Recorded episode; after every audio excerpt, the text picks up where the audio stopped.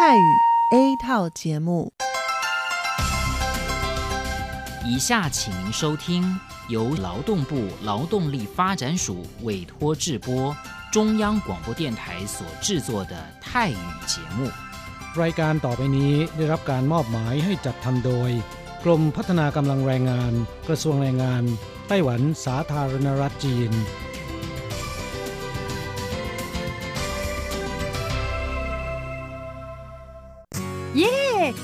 งานแล้ว พวกเราไปคาราโอเกะกันเถอะ ฉันมีธุระ เธอไปกันเถอะ เอ๊ะนานทีปีหนจะนัดไปร้องเพลงกัน หรือว่าเธอมีนัดกับชายหนุ่มจ้าใช่ก็ดีนะสิ ฉันจะไปทำงานหาเงินต่างหาก จริงเหรอ เลิกงานแล้วยังไปหาเงินได้อีกทำไมดีจัง ไปทำที่ไหนอะจริงสิ แถวนี้มีโรงงานหนึ่งช่วงนี้ต้องการคนงานชั่วคราว ช่วงวันหยุดฉันก็ไปทำงานพิเศษที่นั่นจะได้หาเงินเพิ่มขึ้นอีกหน่อย อยากจะซื้อคอมพิวเตอร์ให้ลูกชายที่เมืองไทยลำไพไม่ได้นะ กฎหมายไต้หวันกำหนดไว้ว่า พวกเราจะต้องทำงานให้เท่าแก่ที่ยื่นขออนุญาตนำเราเข้ามาทำงานในไต้หวันเท่านั้น การไปทำงานที่อื่น ถือว่าผิดกฎหมาย หากถูกจับได้จะถูกยกเลิกไปอนุญาตทำงาน ไม่เพียงถูกส่งกลับประเทศ ต่อไปก็เข้ามาทำงานในไต้หวันไม่ได้อีกแล้วฮะรุนแรงขนาดนั้นเลยเหรอ จะถูกส่งกลับประเทศไม่สามารถมาทำงานไต้หวันได้อีก งั้นฉันก็ไม่มีทางหาเงินส่งลูกเรียนมหาวิทยาลัยนะสิงั้นก็แย่กว่าเดิมมาสิ ใช่แล้ว ในเมื่อเราเข้ามาทำงานในไต้หวันแล้ว ก็ควรต้องปฏิบัติตามกฎหมายไต้หวัน จึงจะมีโอกาสหาเงินส่งกลับไปช่วยเหลือครอบครัว ฉันว่าเธอไปร้องเพลงกับฉันดีกว่านะ อืม ถูกอย่างที่เธอว่านั่นแหละ ฉันว่าฉันทำงานตามที่ระบุในสัญญาจ้างงานดีกว่า ไม่งั้นแทนที่จะหาเงินได้เยอะกว่าเดิม กลับถูกส่งตัวกลับประเทศซะนี่ ใช่แล้วทำงานอยากถูกต้องตามกฎหมายดีกว่า ตอนนี้ไปร้องเพลงกับพวกเราได้หรือยังล่ะ ผู้ช่วยที่ดีของไต้หวันจูงมือกันก้าวไปข้างหน้า กรมพัฒนากำลังแรงงาน ร่วมฝ่าฟันไปพร้อมกับคุณ สนับสนุนโดยกรมพัฒนากำลังแรงงาน กระทรวงแรงงานไต้หวัน วันดี สัปดาห์ที่แล้วเธอไปไหนมาเหรอทำไมไม่เจอเลย ใช่ ฉันกลับเมืองไทยมาเพิ่งกลับมาเมื่อวานก่อนที่เอง แม่ดีจังเลย แต่ทำไมรีบกลับมาเร็วจังล่ะ ก็ต้องขอบคุณเท่าแก่ฉันละเท่าแก่ไปทำเรื่องให้ฉันเข้ามาทำงานไต้หวันอีกครั้ง โดยผ่านศูนย์บริการจ้างตรงของรัฐบาลไต้หวัน ฮะ การจ้างตรงคืออะไรเหรอทำยากไหมไม่ยากเลย เท่าแก่บอกว่าสะดวกมาก แล้วก็ไม่ต้องผ่านบริษัทจัดหางาน ไม่เพียงประหยัดค่าในหน้าที่เมืองไทยนะทำให้ฉันเก็บเงินได้เพิ่มขึ้น ช่วยให้ครอบครัวฉันมีชีวิตที่ดีขึ้นด้วย นอกจากนี้ฉันอยู่กับเท่าแก่มานาน คุ้นเคยกันดี การเดินเรื่องเข้ามาทำงานในไต้หวัน โดยวิธีการจ้างตรงเนี่ยยังทำให้ฉันได้ทำงานในสถานที่ที่คุ้นเคย ไม่ต้องเสียเวลาปรับตัวให้เข้ากับที่ทำงานใหม่ เท่าแก่ก็ไม่ต้องปวดหัว ว่าจะต้องเริ่มสอนคนใหม่ เป็นผลดีกับทุกฝ่ายเลยล่ะแม่ดีจริง ๆ ผมเองสัญญาก็ใกล้ครบแล้วนะเนี่ย ต้องรีบกลับไปบอกข่าวดีให้เท่าแก่รู้แล้วล่ะ จะได้ให้เท่าแก่ไปติดต่อที่ศูนย์บริการจ้างตรง เพื่อขอทำเรื่องให้ผมกลับมาทำงานไต้หวันใหม่ โดยวิธีจ้างตรงได้เลย แล้วก็จะต้องไปบอกข่าวนี้กับเพื่อนๆทุกคนให้ได้รู้กันด้วย ใช่ เรื่องดีๆ แบบนี้ต้องบอกต่อ จะได้ไปใช้บริการกันเยอะๆ ผู้ช่วยที่ดีของไต้หวันจูงมือกันก้าวไปข้างหน้า กรมพัฒนากำลังแรงงาน ร่วมฝ่าฟันไปพร้อมกับคุณ สนับสนุนโดยกรมพัฒนากำลังแรงงาน กระทรวงแรงงานไต้หวัน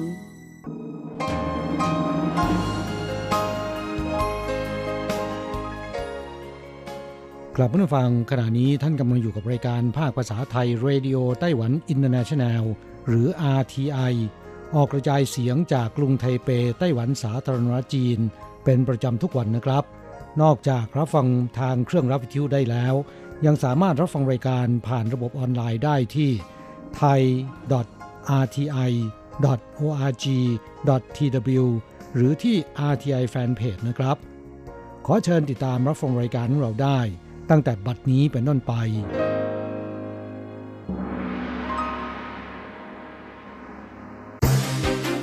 ลำดับแรกขอเชิญติดตามรับฟัง ข่าวประจำวัน สวัสดีครับคุณผู้ฟังที่รักและเคารพทุกท่านครับ ผมกฤษณัยสารพาดก็ขอต้อนรับคุณผู้ฟังเข้าสู่ในช่วงเวลาของรายการภาคข่าวจาก RTI ซึ่งเป็นข่าวประจำวันที่ 19 ธันวาคมปีพุทธศักราช 2561 นะครับ ซึ่งเราก็มาเริ่มต้นกันที่ข่าวคราวเกี่ยวกับรัฐสภาสหรัฐนะครับ ผ่านกฎหมายหนุนไต้หวันทำเนียบประธานาธิบดี แล้วก็กระทรวงการต่างประเทศไต้หวันสาธารณจีนนั้น ก็ได้แสดงความขอบคุณนะครับครับรัฐสภาสหรัฐทั้งสภาบนแล้วก็สภาล่างนะครับ ก็ได้มีมติผ่านร่างกฎหมายว่าด้วยการรับประกันเชิงรุกเอเชีย หรือเรียกว่า Asia Reassurance Initiative Act of 2018 ซึ่งมีสาระที่ย้ำการปฏิบัติตามกฎหมาย ว่าด้วยความสัมพันธ์ไต้หวันกับคำมั่น 6 ประการ ที่สหรัฐให้ไว้กับไต้หวัน เป็นหลักประกันแห่งความมั่นคงของไต้หวันนะครับโดยนายอูเจ่าเซียรัฐมนตรีว่าการกระทรวงต่างประเทศไต้หวันนั้นก็ได้แสดงความขอบคุณเป็นอย่างสูง ส่วนทำเนียบประธานาธิบดีไต้หวันนั้นก็ได้แสดงความขอบคุณต่อรัฐสภา ฝ่ายบริหารและก็ภาคประชาสังคมของสหรัฐ ที่ได้ให้การสนับสนุนต่อไต้หวันมาอย่างยาวนานที่ผ่านมาครับ นายอูนั้นได้แสดงความขอบคุณนะครับ โดยได้ระบุครับบอกว่า呃，这个部分我们也是在跟美国的行政部门或者是跟美国的国会之间哈啊、有一些积极的交流。那我想有关于有一些国家， ในส่วนนี้นั้นเราก็มีปฏิสัมพันธ์เป็นอย่างดีกับทั้งฝ่ายบริหารและก็ฝ่ายนิติบัญญัติของสหรัฐคิดว่า ยังมีอีกหลายประเทศที่กำลังพิจารณาในเรื่องนี้เช่นเดียวกัน ซึ่งไต้หวันก็หวังว่าประเทศอื่นๆนั้น จะพิจารณาไปในทิศทางเดียวกัน เพื่อไม่ให้ระบอบประชาธิปไตยของประเทศประชาธิปไตยนั้น ถูกก่อกวนหรือว่าทำร้ายนะครับครับนอกจากนี้นะครับท่านรัฐมนตรีว่าการกระทรวงต่างประเทศของไต้หวันท่านนี้นั้นก็ย้ำว่า กระทรวงการต่างประเทศนั้นจะประสานงานกับฝ่ายสหรัฐอย่างใกล้ชิด ทุกอย่างที่เป็นผลดีต่อปฏิสัมพันธ์ระดับสูงระหว่างกันแล้ว กระทรวงการต่างประเทศไต้หวันนั้นก็จะพยายามผลักดันอย่างกระตือรือร้น ส่วนทางด้านนายหลินเฮ่อหมิงโฆษกทำเนียบประธานาธิบดีไต้หวันก็บอกว่า สหรัฐนั้นถือเป็นพันธมิตรที่สำคัญที่สุดในสังคมนานาชาติของไต้หวันเลยทีเดียวนะครับ แล้วก็สามารถสร้างเสถียรภาพบนเอเชียแปซิฟิกและเอเชียตะวันออกครับ รวมทั้งเป็นปมเงื่อนสำคัญของเสถียรภาพในภูมิภาค จับมือกันเพื่อเสถียรภาพและก็ความผาสุกของภูมิภาคอินโดแปซิฟิกครับอีกข่าวหนึ่งครับเราไปดูเกี่ยวกับอีกตัวอย่างหนึ่งของศักยภาพหนังสือเดินทางของไต้หวันสาธารณรัฐจีนนะครับ โดยที่สนามบินแฟรงก์เฟิร์ต ในประเทศเยอรมนีนั้น ได้เปิดช่องผ่านด่านตรวจคนเข้าเมืองพิเศษ หรือเรียกกันว่า Fast Track สำหรับผู้ที่ถือหนังสือเดินทางของ 10 ประเทศนะครับ ซึ่งก็รวมไต้หวันสาธารณรัฐจีนอยู่ด้วยครับ นอกจากนี้ยังปรากฏรูปธงชาติของไต้หวันสาธารณรัฐจีนณทางเข้าเมื่อลงจากเครื่องบิน ก่อนถึงด่านตรวจคนเข้าเมืองในสนามบินดังกล่าวอีกด้วยครับ ครับ 10 ประเทศที่ได้รับสิทธิพิเศษดังกล่าวนี้นอกจากไต้หวันสาธารณรัฐจีนแล้ว ยังประกอบไปด้วยประเทศญี่ปุ่น เกาหลีใต้ นิวซีแลนด์ สิงคโปร์สหรัฐ แคนาดา ชิลีสหรัฐอาหรับเอมิเรตส์แล้วก็ออสเตรเลียครับครับชาวไต้หวันที่เห็นภาพธงชาติไต้หวันสาธารณจีนในสนามบินดังกล่าวนั้นต่างก็รู้สึกตื่นเต้นครับ และบอกว่าคงจะต้องไปดูด้วยตาตัวเองในช่วงตรุษจีนนี้ให้ได้ และต้องปรบมือแสดงความชื่นชม ต่อเจ้าหน้าที่ของสำนักงานไต้หวันสาธารณจีน ที่ประจำอยู่ในประเทศเยอรมนีนะครับ อีกข่าวหนึ่งครับเราไปดูเกี่ยวกับนายเจียงปิงคุณนะครับอดีตประธานกองทุนเพื่อการติดต่อแลกเปลี่ยนระหว่างช่องแคบไต้หวัน หรือ SEF ของไต้หวันนะครับ ซึ่งถึงแก่กรรมเมื่อเร็วๆนี้ โดยนายเฉินหยุนหลิน อดีตนายกสมาคมความสัมพันธ์ระหว่างช่องแคบไต้หวัน หรือ ARATS ของจีนเป็นใหญ่ ซึ่งมีความสัมพันธ์ที่ดีกับนายเจียงนะครับ ก็มีกำหนดการมาร่วมเคารพศพนายเจียงที่ไทเปครับ โดยมีกำหนดการที่จะเข้าเยี่ยมคารวะอดีตรองประธานาธิบดีเหรียญจ้านด้วย แต่ในายเฉินหมิงทงประธานคณะกรรมการกิจการจีนแผ่นดินใหญ่ หรือ MAC ของไต้หวันสาธารณจีนนะครับ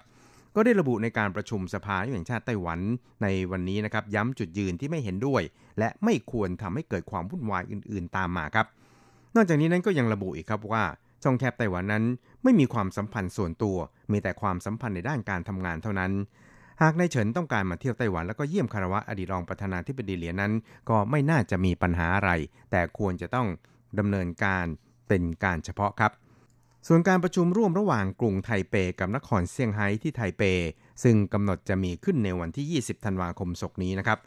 ทั้งนี้ในเฉินหมิงทงนะครับก็ได้ให้สัมภาษณ์ก่อนเข้าร่วมการประชุมสภานิติบัญญัติแห่งชาติในวันนี้ครับ บอกว่า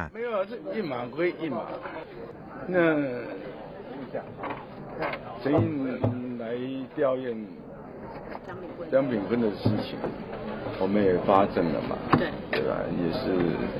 มันก็คงจะเป็นคนละเรื่องกันนายเฉินมาเคารพศพนายเจียงก็เป็นเรื่องหนึ่งซึ่งทางเรานั้นก็ได้ออกวีซ่าให้แล้วอย่างรวดเร็ว เพราะผมบอกไปแล้วว่า ช่องแคบไต้หวันนั้นไม่มีความสัมพันธ์ส่วนตัว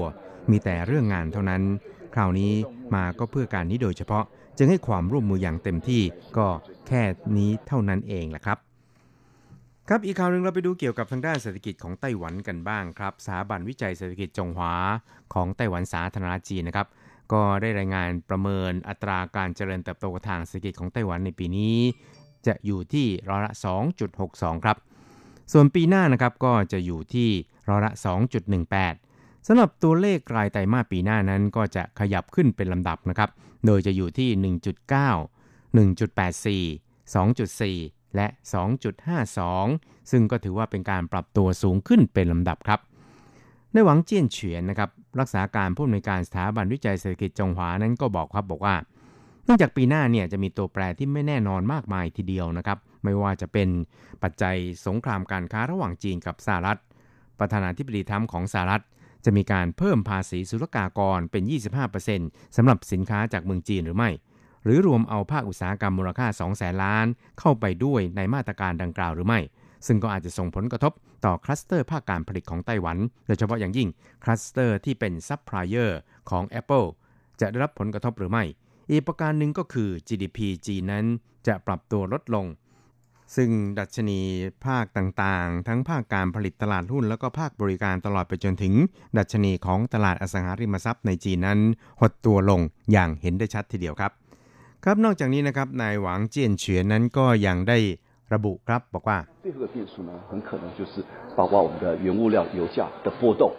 最后的变数呢，很可能就是包括我们的原物料油价的波动，哈、因为通常呢，原物料如果下跌，有时候反而是不好的事情，因为代表就是大对 ตัวแปรสุดท้ายก็คือการกระเพื่อมของราคาวัตถุดิบ แล้วก็น้ำมันดิบในตลาดโลก หากราคาน้ำมันดิบลดลงเนี่ยก็จะเป็นปัจจัยลบ แสดงว่าบรรยากาศทางเศรษฐกิจไม่สู้ดีนักนะครับ เพราะฉะนั้นเนี่ยก็อย่าไปตามตอนลงนะครับ จะต้องพยายามตามตอนขึ้น ตอนลงเนี่ยเรามักจะรู้สึกกันว่ามันกำลังจะขยับขึ้น เพราะฉะนั้นเนี่ย การสั่งสินค้านั้นจึงค่อนข้างน้อย แล้วก็เป็นผลเสียต่อบรรยากาศทางเศรษฐกิจโดยรวมด้วยนะครับ อีกคราวหนึ่งเราไปดูเกี่ยวกับสถาบันวิจัยเศรษฐกิจจงหวาของไต้หวันสาธารณจีนนะครับก็ได้สำรวจพบนะครับ 10%ของนักธุรกิจไต้หวันในเมืองจีนเนี่ยต้องการย้ายฐานการผลิตออกจากจีน แต่น่าเสียดายที่ว่าเลือกอาเซียนเนี่ยมากกว่าเลือกไต้หวันครับ ครับสถาบันวิจัยเศรษฐกิจจงหวาของไต้หวันสาธารณจีนนั้นก็ได้สำรวจความคิดเห็นของบรรดาผู้ประกอบการไต้หวันในเมืองจีนนะครับ ซึ่งก็พบว่ามีอยู่ประมาณ 10%ครับวิธีวิตกกังวล เกี่ยวกับสงครามการค้าระหว่างจีนกับสหรัฐ แล้วก็มีนโยบายที่จะย้ายฐานการผลิตออกจากเมืองจีน เพื่อหลีกเลี่ยงผลกระทบที่จะเกิดขึ้นกับตนเองนะครับด้วยส่วนใหญ่เกินกว่า 50%เนี่ยเลือกที่จะย้ายไปลงทุนยังประเทศอาเซียนมากกว่าที่จะเลือกมาไต้หวันนะครับ นอกจากนี้ครับการสำรวจดังกล่าวยังพบว่า อุปสงค์ภายในได้รับผลกระทบจากแผนพัฒนาโครงสร้างพื้นฐาน เพื่ออนาคตแล้วก็แผนปฏิรูประบบบำเหน็จบำนาญข้าราชการพลเรือนและทหารของรัฐบาลนะครับ ซึ่งก็ส่งผลให้ดัชนีเกี่ยวกับอุปสงค์ภายในนั้นเพิ่มขึ้นเล็กน้อยเพียง 0.01%เท่านั้นครับ ในขณะที่ภาคบริการนั้นลดลงร้อยละ 0.95 จากปีที่แล้ว ซึ่งรวมถึงภาคการท่องเที่ยวพัตตาคารและเครื่องดื่ม ที่รับผลกระทบเกินกว่าร้อยละ 50 เลยทีเดียวครับครับสุดท้ายเราไปติดตามข่าวคราวเกี่ยวกับกรมไปรษณีย์ของไต้หวันนะครับ ได้ระบุว่าชุดบุรุษไปรษณีย์ของไต้หวันที่สั่งทำใหม่นับหมื่นชุดนี่นะครับ ไม่ได้มีการตรวจสารที่ถูกระบุว่าเป็นอันตรายต่อสุขภาพที่มีชื่อว่า perfluorinated compounds นะครับ เนื่องจากกฎหมายไต้หวันไม่ได้ระบุเอาไว้ครับ ยูนิฟอร์มบุรุษไปรษณีย์ไต้หวันเป็นชุดสีเขียวทั้งชุด กรมไปรษณีย์ไต้หวันได้สั่งตัดยูนิฟอร์มชุดใหม่ทั้งชุด เมื่อปีที่แล้วแต่ถูกสสของพรรครัฐบาลแฉว่า ตรวจพบสาร perfluorinated compounds หรือ PFCs ในปริมาณมากถึง 9.2 เท่าตัวของมาตรฐานที่สหภาพยุโรปได้กำหนดมาตรฐานไม่เกิน 1 ppm สสไต้หวันแสดงความไม่พอใจว่าบุรุษไปรษณีย์ทั่วประเทศจำนวนนับหมื่นต้องสวมชุดนี้ทั้งวัน เสมือนกับการถูกทำร้ายแบบเรื้อรัง เพราะฮอร์โมนอย่างหนึ่งที่อาจจะเป็นอันตรายต่อสุขภาพได้ คุณหมอเยียนจงไห่แผนกพิษวิทยานั้นบอกว่า มันอาจทำให้ต่อมไทรอยด์ผิดปกติ สมรรถภาพตับเสื่อมโทรมหรือผลการทดสอบในร่างกายสัตว์นั้นก็พบว่า ส่งผลเสียต่อสารคัดหลั่งในร่างกายสัตว์ด้วยนะครับ ครับแม้สหภาพยุโรปนั้นจะมีการกำหนดมาตรฐานในเรื่องนี้ แต่ไต้หวันไม่มีกฎหมายบังคับทำให้กรมไปรษณีย์รู้สึกลำบากใจมาก คุณกัวฉุนหยางผู้ช่วยผู้จัดการกรมไปรษณีย์ไต้หวันนั้นบอกว่า กฎหมายไม่ได้ระบุมาตรฐานเอาไว้ เพราะฉะนั้นการตรวจรับของเนี่ยจึงไม่มีการตรวจสารดังกล่าว เพราะฉะนั้นจะไม่มีการเก็บคืน ส่วนบุรุษไปรษณีย์นั้นก็ต้องทนสวมใส่ต่อไปคครับคุณครับนั่นก็เป็นภาคข่าวจาก RTI รายงานโดยกฤษณัยสายประพาส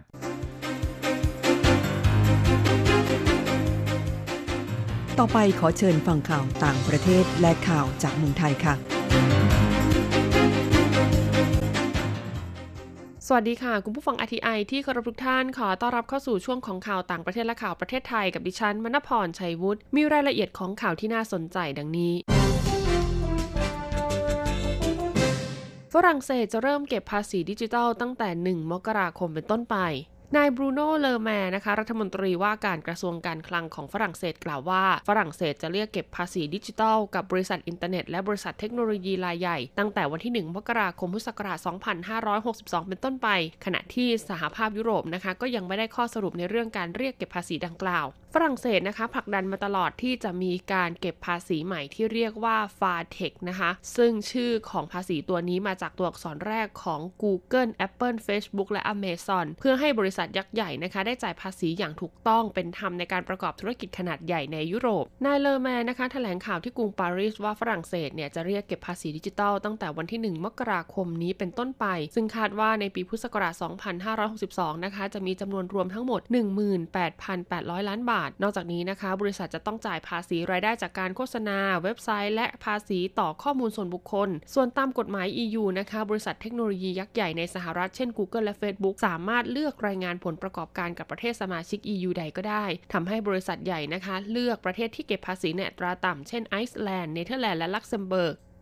ญี่ปุ่นจะมีเรือบรรทุกเครื่องบินเป็นครั้งแรก นับตั้งแต่สิ้นสุดสงครามโลกครั้งที่ 2 ญี่ปุ่นนะคะ จะมีเรือบรรทุกเครื่องบินเข้าประจำการเป็นครั้งแรก นับตั้งแต่สิ้นสุดสงครามโลกครั้งที่ 2 และจะจัดซื้อเครื่องบินขับไล่อีกหลายสิบลำตามแผนงานด้านกลาโหมฉบับใหม่ ที่ได้รับความเห็นชอบ ซึ่งมีเป้าหมายในการถ่วงดุลอำนาจทหารของจีนแผ่นดินใหญ่ให้เพิ่มขึ้น แผนการนะคะด้านกลาโหมของญี่ปุ่นค่ะระยะเวลา 5 ปีฉบับใหม่นะคะ มีการกำหนดให้ปรับปรุงนะคะ เรือบรรทุกเฮลิคอปเตอร์ที่มีอยู่แล้ว2ลำเพื่อให้สามารถใช้งานได้กับเครื่องบินขับไล่ ซึ่งเป็นแผนงานตามนโยบายการเพิ่มแสนยานุภาพของกองทัพ โดยนายกรัฐมนตรีชินโซอาเบะนะคะ ก็ได้บอกถึงความจำเป็นในการเพิ่มความเข้มแข็งให้กับกองทัพ เนื่องจากเกิดความท้าทายด้านการป้องกันประเทศเพิ่มขึ้น เช่นความตึงเครียดในคาบสมุทรเกาหลี การขยายอำนาจของจีนแผ่นดินใหญ่ อย่างไรก็ตามค่ะ ผู้ที่ไม่เห็นด้วยกับนโยบายนี้ก็แย้งว่าแนวทางดังกล่าว จะทำให้ญี่ปุ่นเปลี่ยนแปลงไปจากพันธกรณีที่ให้ไว้ ในการยึดมั่นแนวทางป้องกันตนเองตามรัฐธรรมนูญ ซึ่งจากแผนด้านกลาโหม 5 ปีนี้กองทัพญี่ปุ่นนะคะ จะปรับปรุงเรือพิฆาตชั้นอิซุโม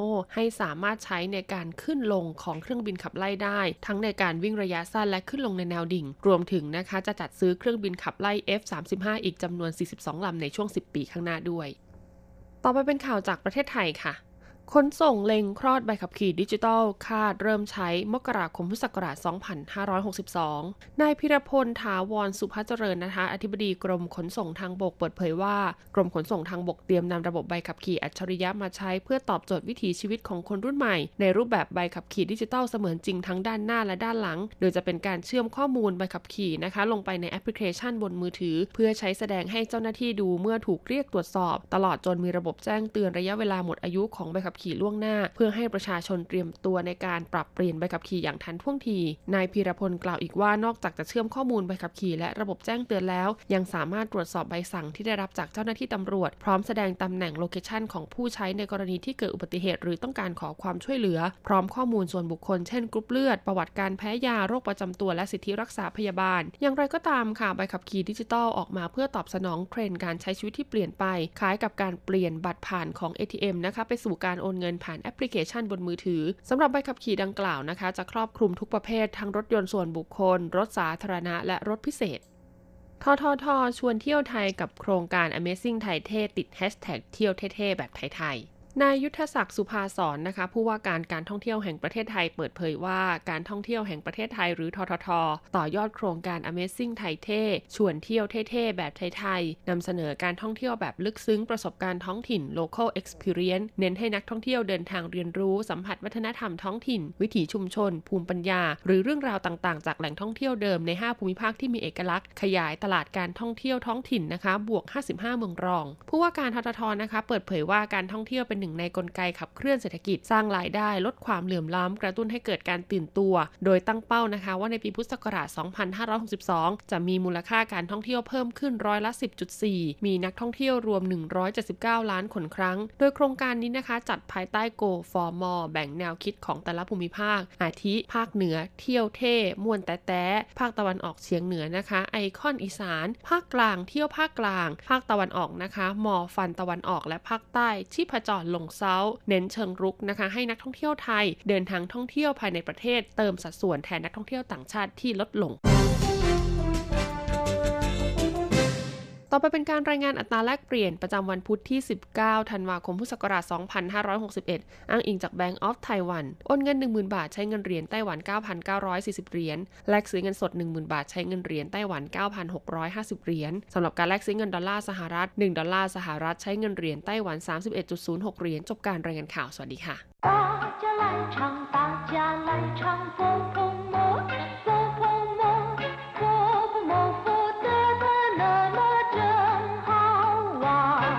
ครับผู้ฟังพบกันในวันนี้เราจะมาเรียนบทเรียนที่ 3 ของแบบเรียนชั้นกลาง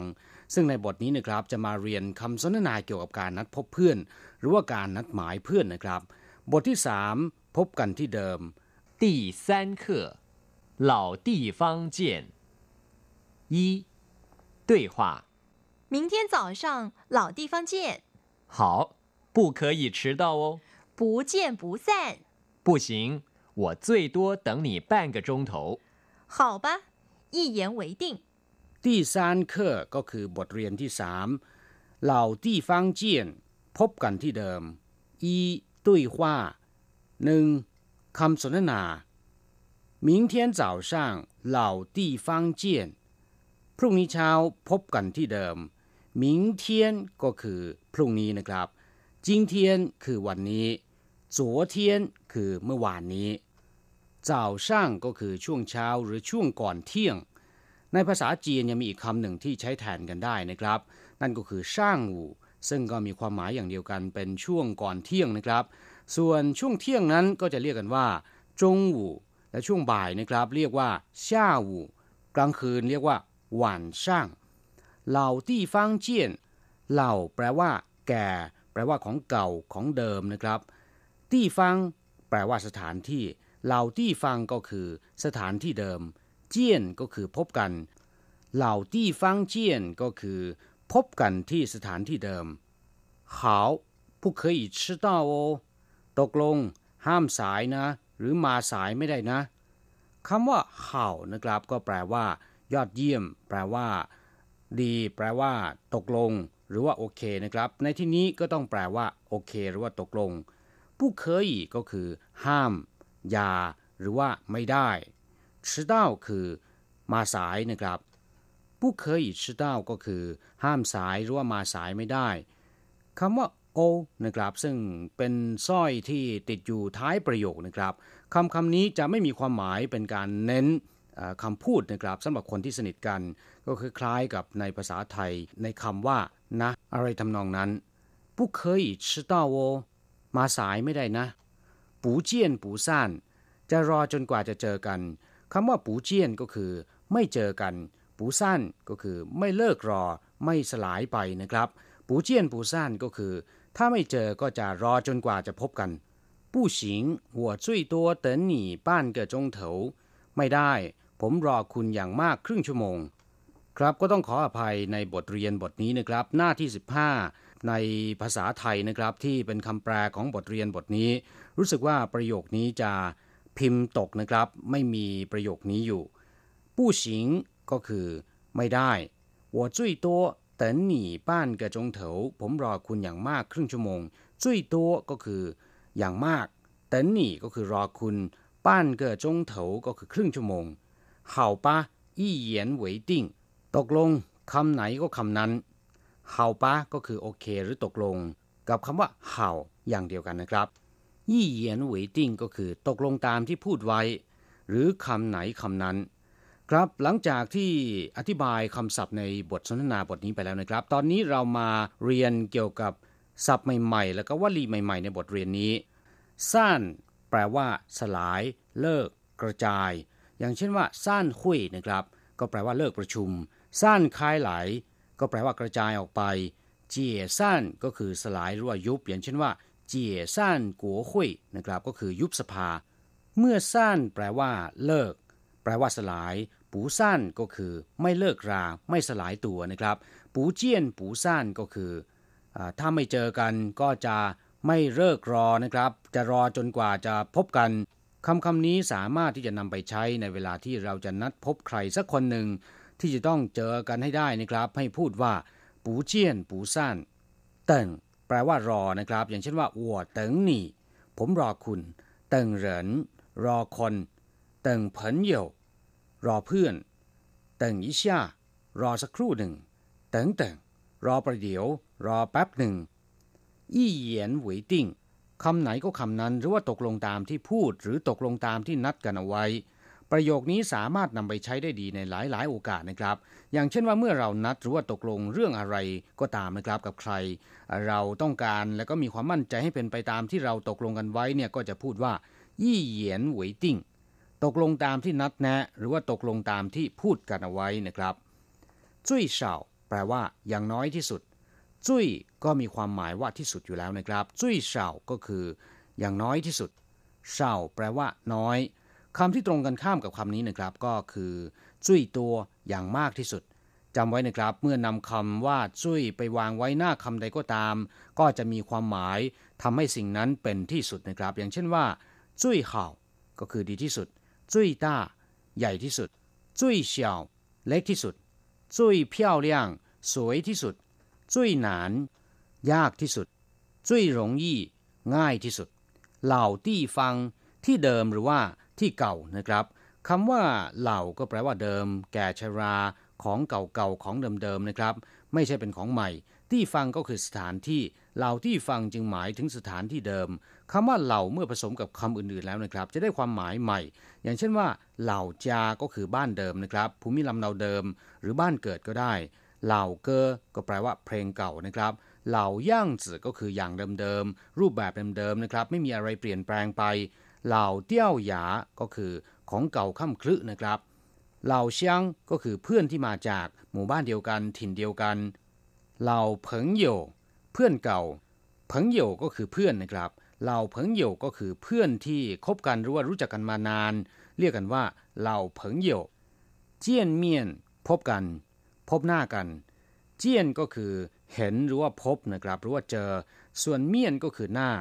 เช่นว่าเมียนคงก็คือใบหน้านะครับ เจียนเมียนหมายถึงว่าการพบหรือว่าเจอหน้ากัน เรียกว่า เจียนเมียน เจียนอีซื่อเมียน พบกันหนึ่งครั้ง หรือมีความหมายว่าพบกันสักครั้งหนึ่งนะครับ กราบผู้ฟังเมื่อรู้ความหมายคำศัพท์ในบทเรียนบทนี้ผ่านไปแล้วนะครับ ช่วงสุดท้ายเนี่ยจะมาทำแบบฝึกหัดกัน มาหัดใช้ประโยคนะครับ ก่อนอื่นมาฟังคุณครูอ่านหนึ่งรอบ三练习。好久没见到老朋友了，大家都散了， 所以我们决定一年最少见一次面。你又迟到了，对不起。我决定下次不等你了。好久没见到老朋友了，นานแล้วไม่ได้พบหน้าหรือว่าเจอหน้าเพื่อนเก่า大家都散了ต่างคนต่างแยกย้ายกันไปคนละทิศคนละทางสั้นละก็คือกระจายหรือว่าสลายไป หรือแยกย้ายกันไป所以 我们决定一年最少见一次面ดังนั้นพวกเราตกลงที่จะพบหน้ากันอย่างน้อยที่สุดปีละหนึ่งครั้ง所以ก็คือดังนั้น决定ก็คือตกลง一年ก็คือหนึ่งปีนะครับ最少见一次面พบกันอย่างน้อยหนึ่งครั้ง你又迟到了คุณมาสายอีกแล้วด้วยปูฉีขอโทษหรือขออภัยคำนี้ ต้องหัดพูดบ่อยๆนะครับ เพราะว่ามีอะไรที่เราทำผิดหรือว่าทำให้คนอื่นเนี่ยไม่สบายใจเราก็ต้องพูดว่าด้วยปูฉีขออภัย ขอโทษนะครับ我决定下次不等你了ผมตัดสินใจว่าคราวหน้าจะไม่รอคุณอีกแล้ว我决定ก็คือผมตัดสินใจ下次ก็คือคราวหน้า不等你了จะไม่รอคุณอีกแล้วกราบผู้ฟังบทเรียนบทนี้หวังเป็นอย่างยิ่งว่า ท่านจะสามารถนำไปใช้เป็นประโยชน์ได้นะครับ เราจะกลับมาพบกันใหม่ในบทเรียนถัดไป สวัสดีครับ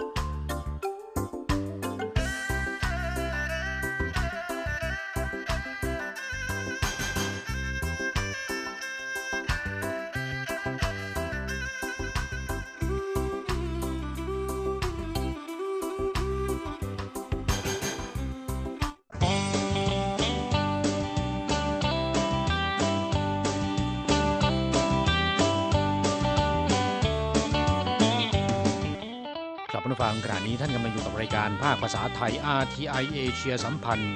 ลำดับต่อไปขอเชิญท่านมาร่วมให้กำลังใจแด่เพื่อนแรงงานไทยที่ประสบปัญหาและความเดือดร้อน ในช่วงไขปัญหาแรงงาน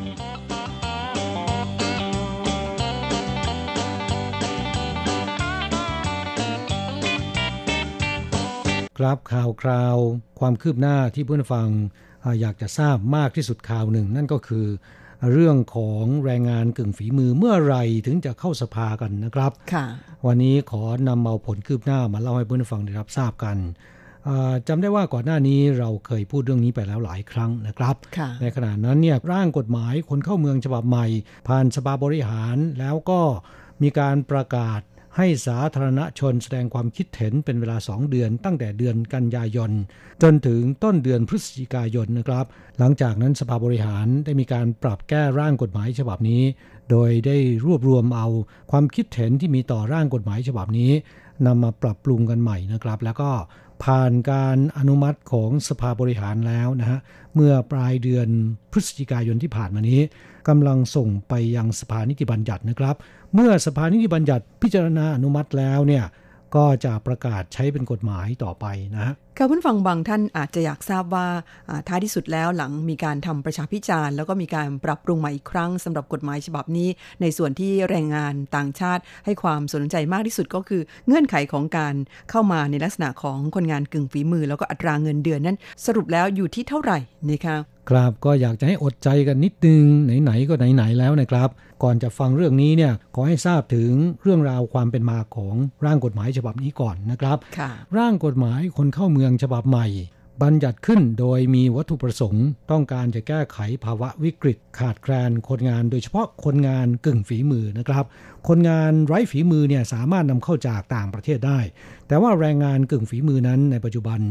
าขาดแคลนเป็นอย่างมากนะครับ กระทรวงแรงงานบอกว่าขาดแคลนมากถึง 210,000 คน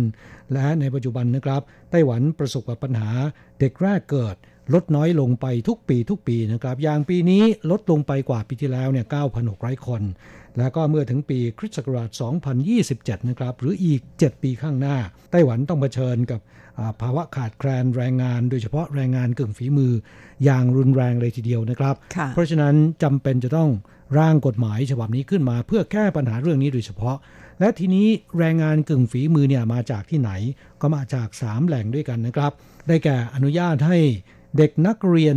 ต่างชาตินะครับที่มาเรียนหนังสือในไต้หวัน อย่างเช่นเรียนมัธยมปลาย เรียนอาชีวศึกษาในไต้หวัน เมื่อจบการศึกษาแล้วเนี่ยสามารถทำงานในไต้หวันต่อไปได้ นี่เป็นแหล่งที่หนึ่งนะครับแหล่งที่สองคือนำเข้าแรงงานกึ่งฝีมือจากต่างประเทศโดยตรง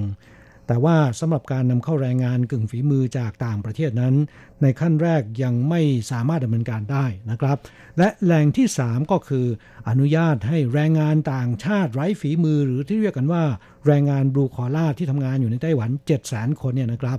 ใครที่สอดคล้องกับคุณสมบัติ อย่างเช่นว่า เป็นผู้ที่มีทักษะฝีมือ แล้วก็ทำงานในไต้หวันเกิน 6 ปีขึ้นไปแล้ว ที่สำคัญคือในายจ้างสามารถว่าจ้าง ในอัตราเงินเดือนที่ทางการเขากำหนดไว้นะครับ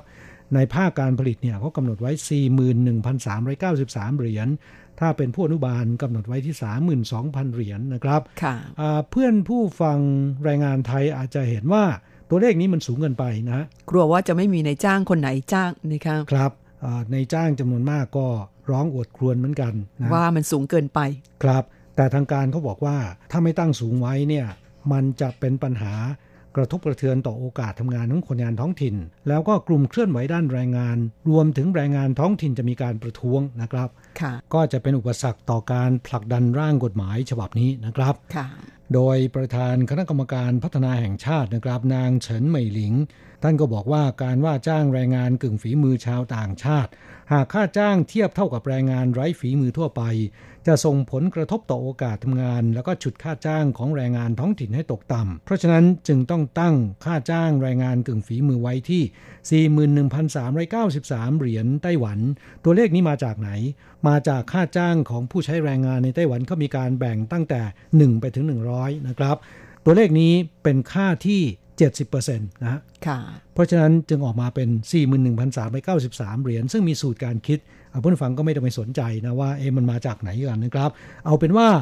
41,393 เหรียญเป็นตัวเลขที่ทางสภาบริหารเขาก็ไม่ได้ไปแก้นะฮะยังคงยืนตามที่เดิม แต่มีการอธิบายเพิ่มเติมว่า ดูแล้วอาจจะสูง แต่อย่าลืมว่าทุกวันนี้นอกจากค่าจ้างแล้วนะครับในจ้างยังต้องจ่ายเงินเข้ากองทุนเพื่อความมั่นคงในการทำงานของแรงงานท้องถิ่น เดือนละ 2,000 เหรียญต่อการว่าจ้างแรงงานต่างชาติหนึ่งคน บางโรงงานเนี่ยจ่ายมากกว่านั้น เพราะว่าต้องซื้อโคต้าพิเศษเพิ่มเติมแต่เมื่อยกระดับเป็นแรงงานกึ่งฝีมือแล้วนายจ้างไม่ต้องจ่ายเงินเข้ากองทุนในส่วนนี้ต่อไปนะ ค่ะ เท่ากับนายจ้างก็เซฟ สามารถที่จะโยกไปเป็นค่าจ้างของแรงงานกึ่งฝีมือได้นะค่ะและที่สำคัญนะครับจากการเปิดเผยของเจ้าหน้าที่ ซึ่งเรื่องนี้เนี่ยเขาบอกว่าไม่สามารถที่จะประกาศอย่างโจงแจ้งได้นะฮะเพราะว่าจะทำให้คนงานท้องถิ่น กลุ่มเคลื่อนไหวด้านแรงงานเนี่ยอาจจะเข้าใจผิดแล้วก็มีการประท้วงได้ ความจริงแล้วนะครับ 41,393 เหรียญเนี่ย ไม่ได้เป็นค่าจ้างรายเดือนโดดๆนะครับ เขาจะอนุโลมให้ใช้รายได้รวมตลอดทั้งปี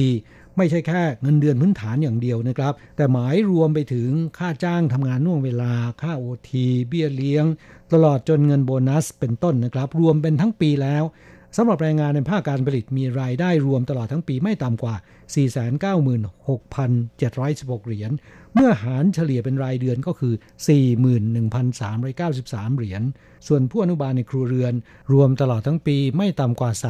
3,800หรือเฉลี่ยเดือนละ 32,000 ก็จะเข้าข่ายได้รับอนุญาตในยกระดับเป็นแรงงานกึ่งฝีมือได้ ถ้ามองจากวิธีคิดแบบนี้แล้วเนี่ยโอกาสความเป็นไปได้มันก็สูงขึ้นนะครับค่ะเพียงแค่ในจ้างปรับค่าจ้างให้สูงประมาณ 26,000 28,000 รวมกับ OT เบี้ยเลี้ยง แล้วก็เงินโบนัส แต่ละเดือนเฉลี่ยแล้วเนี่ยน่าจะเกิน 41,000แน่นอนนะ ฟังมาถึงตอนนี้อาจจะทำให้เพื่อนแรงงานไทยสบายใจขึ้นมาเยอะนะครับ เพราะเป็นรายได้รวมตลอดทั้งปีเอามาเฉลี่ยกันนั่นเองนะคะ ครับ นี่ก็เป็นอ่า ความคืบหน้าที่คิดว่าจะทำให้แรงงานไทยจำนวนไม่น้อยนะครับ ซึ่งสอดคล้องกับคุณสมบัตินี้รู้สึกดีใจนะ ค่ะกระนั้นก็ตามนะคะร่างกฎหมายฉบับนี้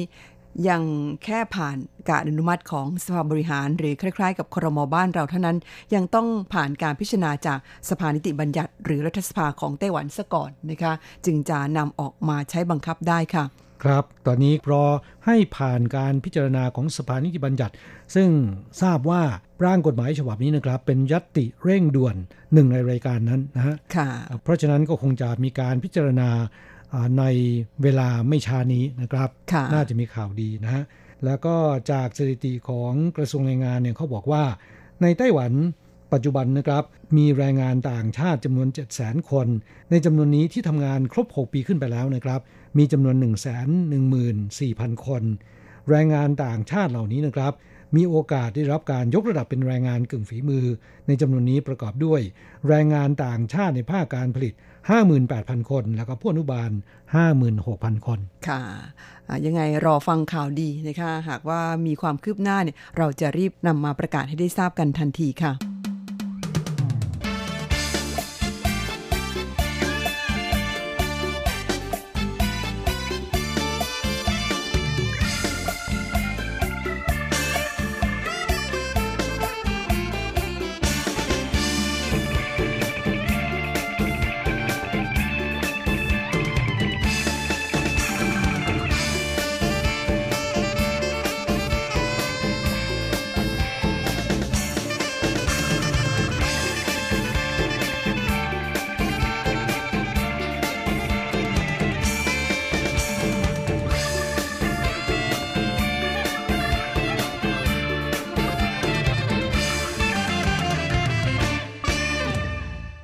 มื่อสักครู่นี้เราได้เกริ่นไปถึงนะครับว่าอ่าจำนวนแรงงานต่างชาติในปัจจุบันนะครับ เกินกว่า 7 0 0 0 0 0 คนแล้วนะฮะค่ะ ซึ่งเมื่อเดือนตุลาคมที่ผ่านมานะครับ ได้ทะลุหลัก 7 0 0 0 0 0 คน กลายเป็น 73,162 คน ดูจากแนวโน้มนี้แล้วนะคะดิฉันว่าตลาดแรงงานต่างชาติในไต้หวันนั้น ก็ยังคงเป็นตลาดใหญ่อยู่นะคะ ครับแล้วก็เฉพาะ 2 ปีที่ผ่านไปนะครับ เพิ่มขึ้น1 0 0 0 0แสนคนทีเดียวนะ ปีละ 50,000 คนก็เป็นตัวเลขที่ไม่น้อยนะค่ะทั้งนี้เนื่องจากว่าแรงงานต่างชาติเนี่ยกลายเป็นที่พึ่งพิงของธุรกิจ แล้วก็ภาคอุตสาหกรรม ภาคการผลิตของไต้หวันไปซะแล้วนะครับ แม้นกระทั่งภาคสวัสดิการสังคม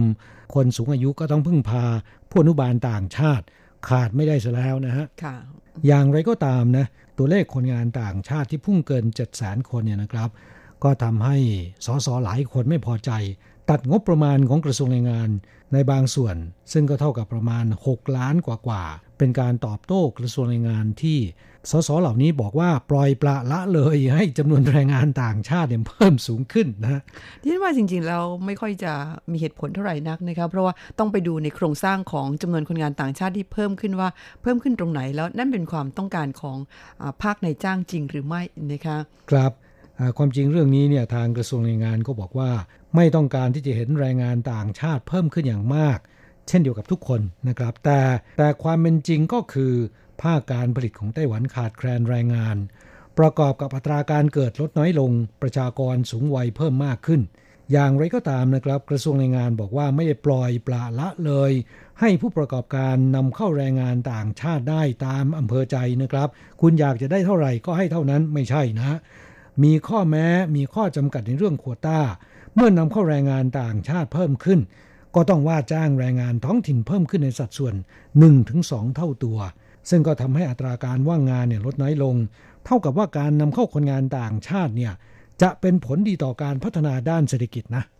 ค่ะ ถ้าว่ากันด้วยหลักการแล้วน่าจะเป็นเช่นนั้นนะคะเพราะว่าเงื่อนไขต่างๆ หรือว่าระเบียบนั้นเขามีให้เห็นกันอยู่ แล้วก็ในจ้างจำเป็นต้องปฏิบัติตามซะด้วยนะคะ คือในช่วงแรกที่เปิดให้นำเข้าคนงานต่างชาติ ในช่วงปี 1990 นะครับ ในขณะนั้นธุรกิจจำนวนมากย้ายฐานผลิตไปยังต่างประเทศ อาการเปิดให้นำเข้าแรงงานต่างชาติอย่างแพร่หลาย ในขณะนั้นเนี่ยเกรงว่าจะส่งผลกระทบต่อโอกาสทำงานของแรงงานท้องถิ่นนะครับ เพราะฉะนั้นในขณะนั้นจะได้กำหนดนโยบายแรงงานต่างชาติ ไว้ว่าจำกัดอย่างเข้มงวดนะครับนำเข้ามาเพื่อทดแทนภาวะขาดแคลนเท่านั้น ไม่ใช่อ่าทำงานอย่างถาวรนะครับค่ะแต่ถ้าว่าปัจจุบันผู้ประกอบการที่มีสิทธิ์นำเข้าแรงงานต่างชาติเนี่ยอ่าเขาแบ่งโควต้าการนำเข้าที่เหมาะสมนะครับ อุตสาหกรรมแบบดั้งเดิมที่เป็นงานหนักสกปรกและอันตรายอ่าซึ่งหาแรงงานท้องถิ่นเข้าทำงานด้วยไม่ได้ สามารถนำเข้าได้มากกว่าอุตสาหกรรมเทคโนโลยีชั้นสูง หรือกล่าวอีกในหนึ่งก็คือ การเปิดให้นำเข้าแรงงานต่างชาติได้ ช่วยให้อุตสาหกรรมแบบดั้งเดิม ยังสามารถอยู่รอดต่อไปได้ ช่วยให้แรงงานท้องถิ่นไม่ตกงานนะครับ สรุปก็คือการนำเข้าแรงงานต่างชาตินั้นไม่เพียงจะส่งผลกระทบต่อโอกาสทำงานของแรงงานท้องถิ่น แต่ยังเป็นผลดีต่อพวกเขา อีกทั้งยังเป็นผลดีต่อเศรษฐกิจของไต้หวันโดยรวมอีกด้วยนะคะถูกต้องครับแต่อย่างว่านั่นแหละ ในสภานิติบัญญัตินะครับก็มีสส จำนวนหนึ่งที่ต้องการจะแสดงออกว่าอ่า คุ้มครองและปกป้องผลประโยชน์ของแรงงานท้องถิ่นนะ เมื่อสักครู่ที่คุณบอกว่าปี 2 ปีมานี้ไต้หวันนำเข้าแรงงานต่างชาติเพิ่มมากขึ้นเรื่อยๆ และตอนนี้จำนวนแรงงานต่างชาติทั้งหมดเนี่ยทะลุหลัก 7 0 0 0 0 0 คนไปแล้ว ในส่วนของคนงานไทยล่ะคะมีเพิ่มมากขึ้นไหม เพิ่มขึ้นเล็กน้อยนะครับ แต่ว่าในสัดส่วนที่น้อยมากนะถ้าเทียบกับชาติอื่นๆแล้วนะครับ ในจำนวน7 0 0 0 0 0กว่าคนเนี่ยนะครับในปัจจุบันอินโดนีเซียก็ยังมาเป็นอันดับหนึ่งนะครับค่ะมี 265,959 คนแล้วนะฮะโอ้โหเอ่ออันดับ2เนี่ยก็เป็นเวียดนามนะฮะเวียดนามตอนนี้ก็ 2 2 0 0 0เข้าไปแล้วนะครับ อันดับ 3 คือฟิลิปปินส์ฟิลิปปินส์เนี่ยแสนห้าเกือบจะแสนหกแล้วนะครับ ส่วนแรงงานไทยยังอยู่ที่ 61,218 คน เป็นชนกลุ่มน้อยไปซะแล้วนะคะครับถึงว่าเดี๋ยวนี้ดิฉันไปตลาดสดเนี่ยไม่ค่อยเจอคนงานไทย สมัยก่อนถ้าเป็นสักเมื่อประมาณเกือบ 10 ปีที่แล้วนี่คนงานไทยเยอะมากนะคะครับไปที่ไหนถ้าเจอคนงานต่างชาติอะอย่างน้อยเนี่ยต้องมีคนงานไทยอยู่ส่วนหนึ่งนะครับ เดี๋ยวนี้ไปไหนก็เจอแต่คนงานเวียดนามนะคะแล้วก็คนงานอินโดนีเซีย ดูจากค่าหัวคิวของคนงานไทยที่เพิ่มสูงขึ้นก็ จะรู้แล้วนะครับว่าคนงานไทยมีจำนวนหนึ่งรอคิว จะเข้ามาทำงานที่ไต้หวัน เพราะค่าหัวคิวสูงเนี่ยแสดงว่าคนอยากจะมากันเยอะนะอ๋อค่ะถ้าค่าหัวคิวตกต่ำแสดงว่าไม่มีคนมา บริษัทจ้างงานจะขึ้นค่าหัวไม่ได้นะฮะขืนขึ้นค่าหัวคิว ก็จะยิ่งหาคนงานไม่ได้นะฮะ ค่ะดูจากสภาพการโดยรวมตอนนี้เนี่ยคนงานไทยอยากมาทำงานที่ไต้หวันเพิ่มมากขึ้น เนื่องจากว่าตอนนี้ทำงานที่ไต้หวันเนี่ยมีสวัสดิการหลายอย่างนะคะไม่ว่าจะเป็นเรื่องของสวัสดิการพื้นฐานค่าจ้างขั้นต่ำอ่าแล้วก็มีประกันต่างๆ รวมทั้งนะคะมีเงินบำเหน็จชราภาพ อีกทั้งในตอนนี้เนี่ย ถ้าหากว่าคุณมารอบแรกแล้วทำงานถูกใจในจ้างเนี่ยสามารถต่อสัญญาในไต้หวันได้เลย ต่อไปยาวได้ถึง 12 ปีนะคะครับแม้นว่าจะมีบางโรงงานที่ยังมีการบังคับให้คนงาน กลับไปทำเรื่องกลับมาใหม่นะไปเสียค่าหัวคิวรอบใหม่ หรือว่าการต่อสัญญาบริษัทจ้างงานจะเก็บ 20,000 30,000อ่าซึ่งเรื่องนี้นะครับ คิดว่าน่าจะเป็นส่วนน้อยนะฮะแต่ว่าคนงานไทยส่วนใหญ่ก็ยังไม่กล้าที่จะร้องเรียน เพราะกลัวว่าร้องเรียนแล้วเนี่ยตัวเองจะไม่ได้ต่อสัญญานะครับนี่ก็เป็นเอ่อปัญหาปลีกย่อยออกไปนะครัคะบแต่โดยสรุปแล้วก็คือสภาพการทำงานในไต้หวันนั้นถือว่าค่อนข้างดีทีเดียวครับจึงมีคนงานไทยจำนวนไม่น้อยอยากจะเดินทางมาทำงานที่ไต้หวันเพิ่มขึ้นครับอ่ามีแรงจูงใจมากขึ้นว่างั้นเถอะแล้วนะครับทำไมจำนวนคนงานไทยในไต้หวันมันถึงไม่เพิ่มขึ้นล่ะคะอ่า ก็สืบเนื่องมาจากว่าโควต้าที่จะว่าจ้างคนงานไทยตอนนี้ลดน้อยลงไปมากเลยทีเดียวนะครับ ในอดีตนั้นคนงานไทยเป็นที่ชื่นชอบของนายจ้าง แต่ว่าในปัจจุบันความชื่นชอบนั้น มันลดน้อยลง ไม่ได้เกิดจากปัญหาคนงานไทย ในอดีตเนี่ยเขามีการว่าจ้างแต่คนงานไทยอย่างเดียว เพราะฉะนั้นคุ้นเคยกับคนงานไทย อยากจะว่าจ้างคนงานไทย คิดว่าการไปว่าจ้างชาติอื่นเนี่ยอาจจะบริหารยาก แต่เมื่อคนงานไทยมาทำงานน้อยลง บริษัทจ้างงานหาวิธีที่จะให้ในายจ้าง หันไปว่าจ้างคนอื่นอ่าแทนคนงานไทยนะครับ เมื่อแรกๆเนี่ยอาจจะไม่คุ้นเท่าไหร่ แต่ใช้ไปปี 2 ปีแล้วเนี่ยก็รู้สึกว่ามันก็ใช้ได้ดีเหมือนกันนะ ไม่เร็วเหมือนกันใช่ไหมคะใช่ครับ การจะเปลี่ยนกลับมาใช้คนงานไทยโอกาสก็ลดน้อยลงอืมเสียโอกาสไปซะแล้วนะคคะรับ ประกอบกับการนำเข้าคนงานเวียดนามอินโดนีเซียนะครับ ผลกำไรของบริษัทจ้างงานเนี่ยมันสูงกว่างามกว่า เพราะฉะนั้นบริษัทจ้างงานยังพยายามอ่า โน้มน้าวให้ในายจ้างไปว่าจ้างคนงานชาติอื่นทำให้โควต้าที่จะว่าจ้างคนงานไทยลดน้อยลง เมื่อคนงานไทยที่ต้องการจะเดินทางมาทำงานที่ไต้หวันมากขึ้น แต่โควต้าไม่ได้เพิ่มตามไปด้วย ก็เลยทำให้ค่าหัวคิวเนี่ย ตอนนี้เริ่มสูงขึ้นแล้วนะครับอืมค่ะพูดถึงเรื่องนี้ก็อยากจะบอกกล่าวให้เพื่อนแรงงานไทยที่ทำงานอยู่ในไต้หวันนะครับว่า ก็ขอให้หวงแหน แล้วก็รักษาโอกาสที่ตนมีอยู่นะครับค่ะ อย่าใช้วิธีลากลับบ้านแล้วก็ไปทำเรื่องมาใหม่เพลอเผลอๆคุณอาจจะไม่ได้เข้ามานะฮะเพราะว่าในปัจจุบันส่วนใหญ่ก็ต่อสัญญาใหม่ที่ไต้หวันแล้ว มีบางส่วนเท่านั้นที่นำเข้าแถมโควต้าลดน้อยลงเผลอๆคุณจะไม่ได้เข้ามานะฮะค่ะหรือแม้นจะเข้ามาได้เนี่ยก็ต้องเสียค่าหัวคิวแพงค่ะ ดังนั้นเมื่อมีโอกาสมาทำงานที่ไต้หวันกันแล้ว ให้รักษาโอกาสนี้ไว้ให้ดีนะคะไม่เฉพาะเป็นประโยชน์กับตัวคุณเอง ในอนาคตถ้าคุณทำครบ 12 ปีแล้วตำแหน่งงานนี้ยังเหลือไว้ให้คนงานไทยคนต่อไปนะคะ กราบก็ขอเป็นกำลังใจให้กับเพื่อนแรงงานไทยทุกคนขอให้อดทนนะครับ เรามาฟังเพลงที่ชื่อว่าคนแท้ต้องไม่ท้อจากการขับร้องของไผ่พงศธรแล้วสักครู่กลับมาคุยกันต่อครับ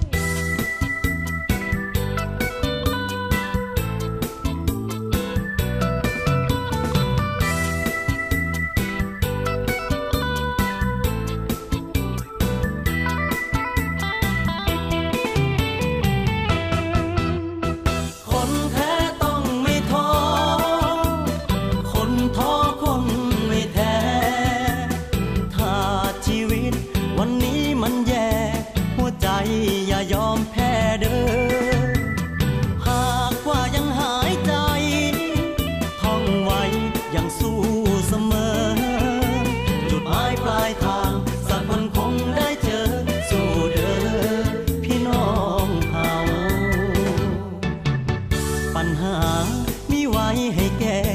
ถ้าไม่ต้องแก้มันก็ไม่ใช่ปัญหา ยิ่งสู้ด้วยสติปัญญา กี่ปัญหา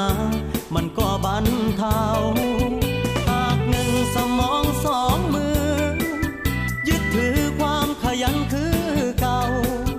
หนักหนักเดียวมันก็คงเบา เดียวเฮาก็หาทางออกเจอ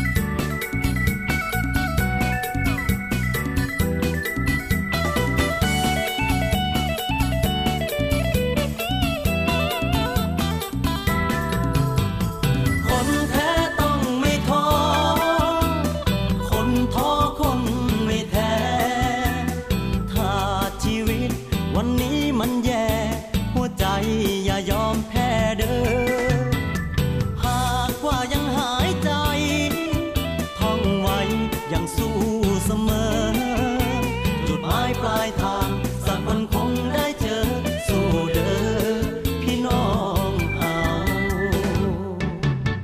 ทะเลนั้นยังมีคลื่น ถ้าไม่มีคลื่นมันก็ไม่ใช่ทะเล ชีวิต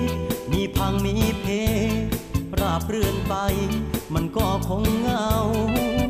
เป้าหมายมีไว้พุ่งชน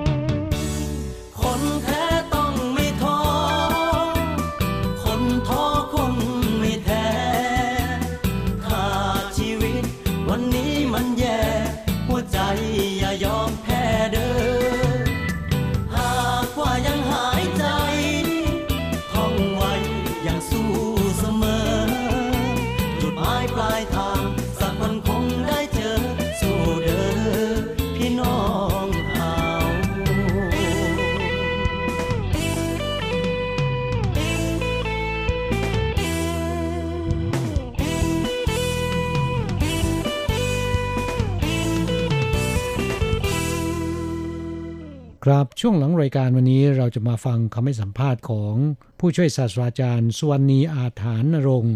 ผู้เชี่ยวชาญอาหารไทยนะครับ ซึ่งท่านเดินทางมาเพื่อเป็นกรรมการทดสอบมาตรฐานฝีมือพ่อครัวแม่ครัวไทยในไต้หวันค่ะ ช่วงนี้มาฟังกันเลยครับ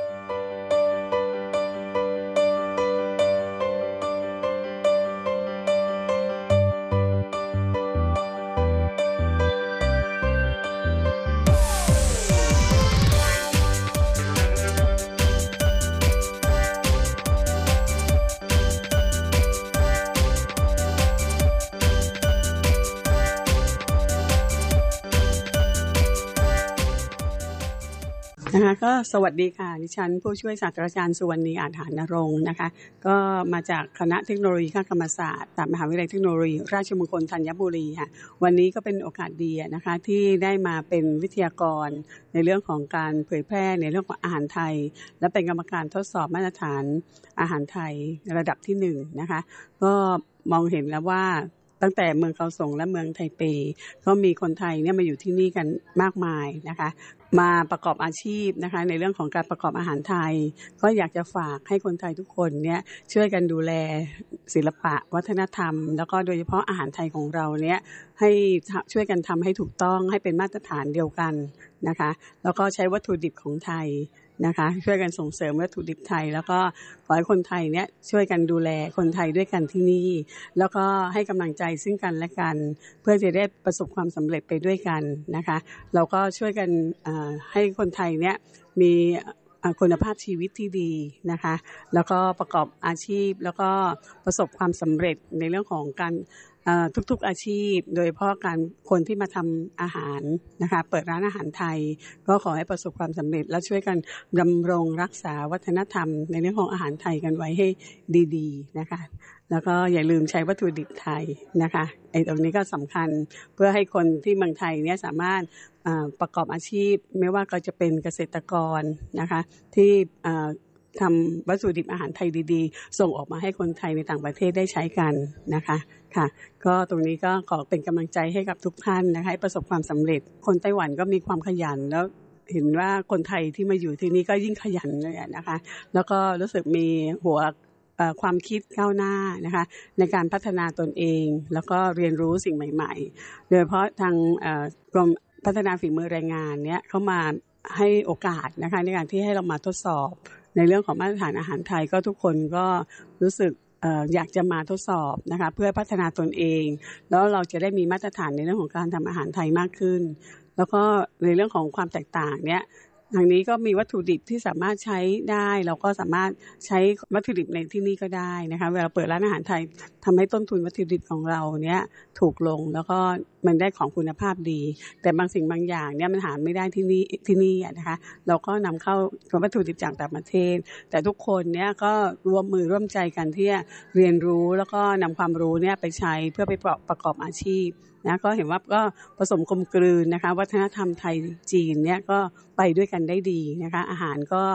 เราก็แลกเปลี่ยนซึ่งกันและกัน แต่ของเราเราก็อย่าลืมที่จะเผยแพร่ให้เขาเนี่ย บริโภคอาหารไทยให้มากขึ้น เพราะอาหารไทยเนี่ยมันมีคุณสมบัติที่ดี ในเรื่องของเครื่องเทศและสมุนไพรอะช่วยในเรื่องของสุขภาพ แล้วคนไต้หวันเองเนี่ยเขาก็ดูแลสุขภาพในเรื่องของการกินอาหารอยู่แล้วนะคะเพราะนั้นเราก็ช่วยกันส่งเสริมอาหารไทย แล้วก็อย่าลืมทุกคนเราทำอาหารไทยแล้วเราก็ต้องดูแลตัวเองด้วยนะคะให้มีสุขภาพที่ดี เพื่อมีคุณภาพชีวิตที่ดีนะคะที่อาจารย์มาสอนเนี่ยเอาไปใช้ทำเป็นเมนูไปขายได้เลยนะคะ แต่ถ้าเป็นบางประเทศเนี่ยเขาไม่มีโอกาสที่เป็นเจ้าของร้านหรือทำเองทำขายเองเนี่ยเขาก็อบรมแล้วเขาไม่สามารถที่ไปนำเสนอหรือไปขายได้นะคะ แต่ตรงนี้ก็มั่นใจเลยคนที่มาอบรมเนี่ยก็สามารถทำเองได้ด้วยตัวเอง แล้วก็สามารถไปประกอบอาชีพได้เองได้ด้วยนะคะ เพราะฉะนั้นตรงนี้เขาก็ในเรื่องของรายได้เขาก็จะดีขึ้นนะคะ ก็ดีกว่าประเทศอื่นๆมองดูนะคะ คุณผู้ฟังคะหลังจากฟังบทสัมภาษณ์จบลงไปแล้ว ช่วงนี้เราทั้งสองคงต้องอำลาไปก่อน เพราะว่าเวลาเหลือน้อยเต็มทีค่ะ ก่อนจะอำลาจากกันขอฝากเพลง ดอกไม้ในวันแม่ ให้กับผู้ฟังทุกท่านนะครับ จากการขับร้องของเอกพลมนตรการ จากนั้นเราทั้งสองต้องกล่าวคำอำลากับผู้ฟังไปชั่วคราวนะครับ กลับมาพบกันใหม่ที่เก่าเวลาเดิมในสัปดาห์หน้าสำหรับวันนี้ สวัสดีครับ สวัสดีค่ะ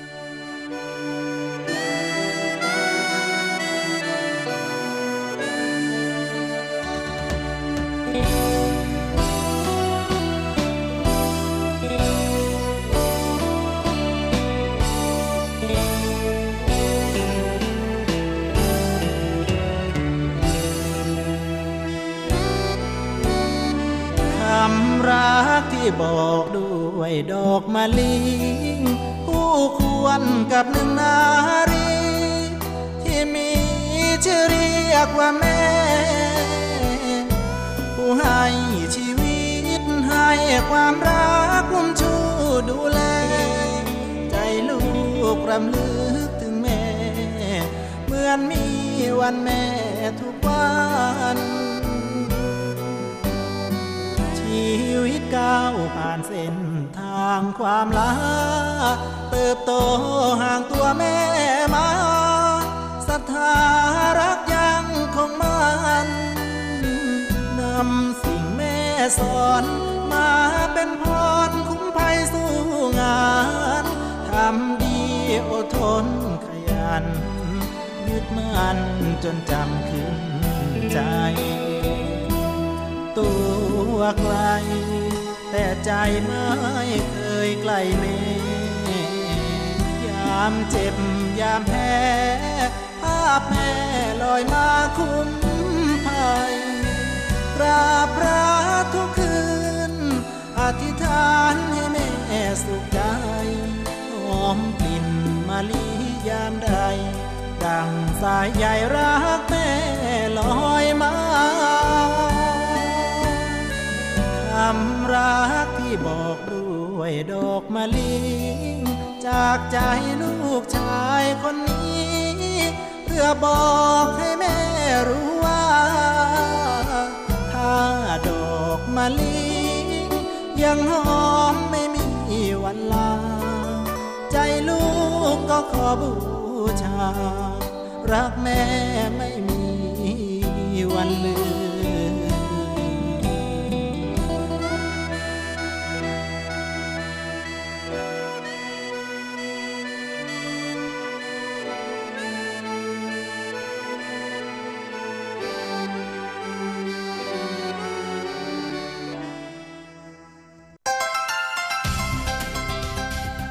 以上节目是由劳动部劳动力发展署委托制播，中央广播电台制作的泰语节目。 ที่ท่านรับฟังจบลงไปแล้วนั้นเป็นรายการที่ได้รับมอบหมายให้จัดทำโดย กรมพัฒนากำลังแรงงาน กระทรวงแรงงาน ไต้หวันสาธารณรัฐจีน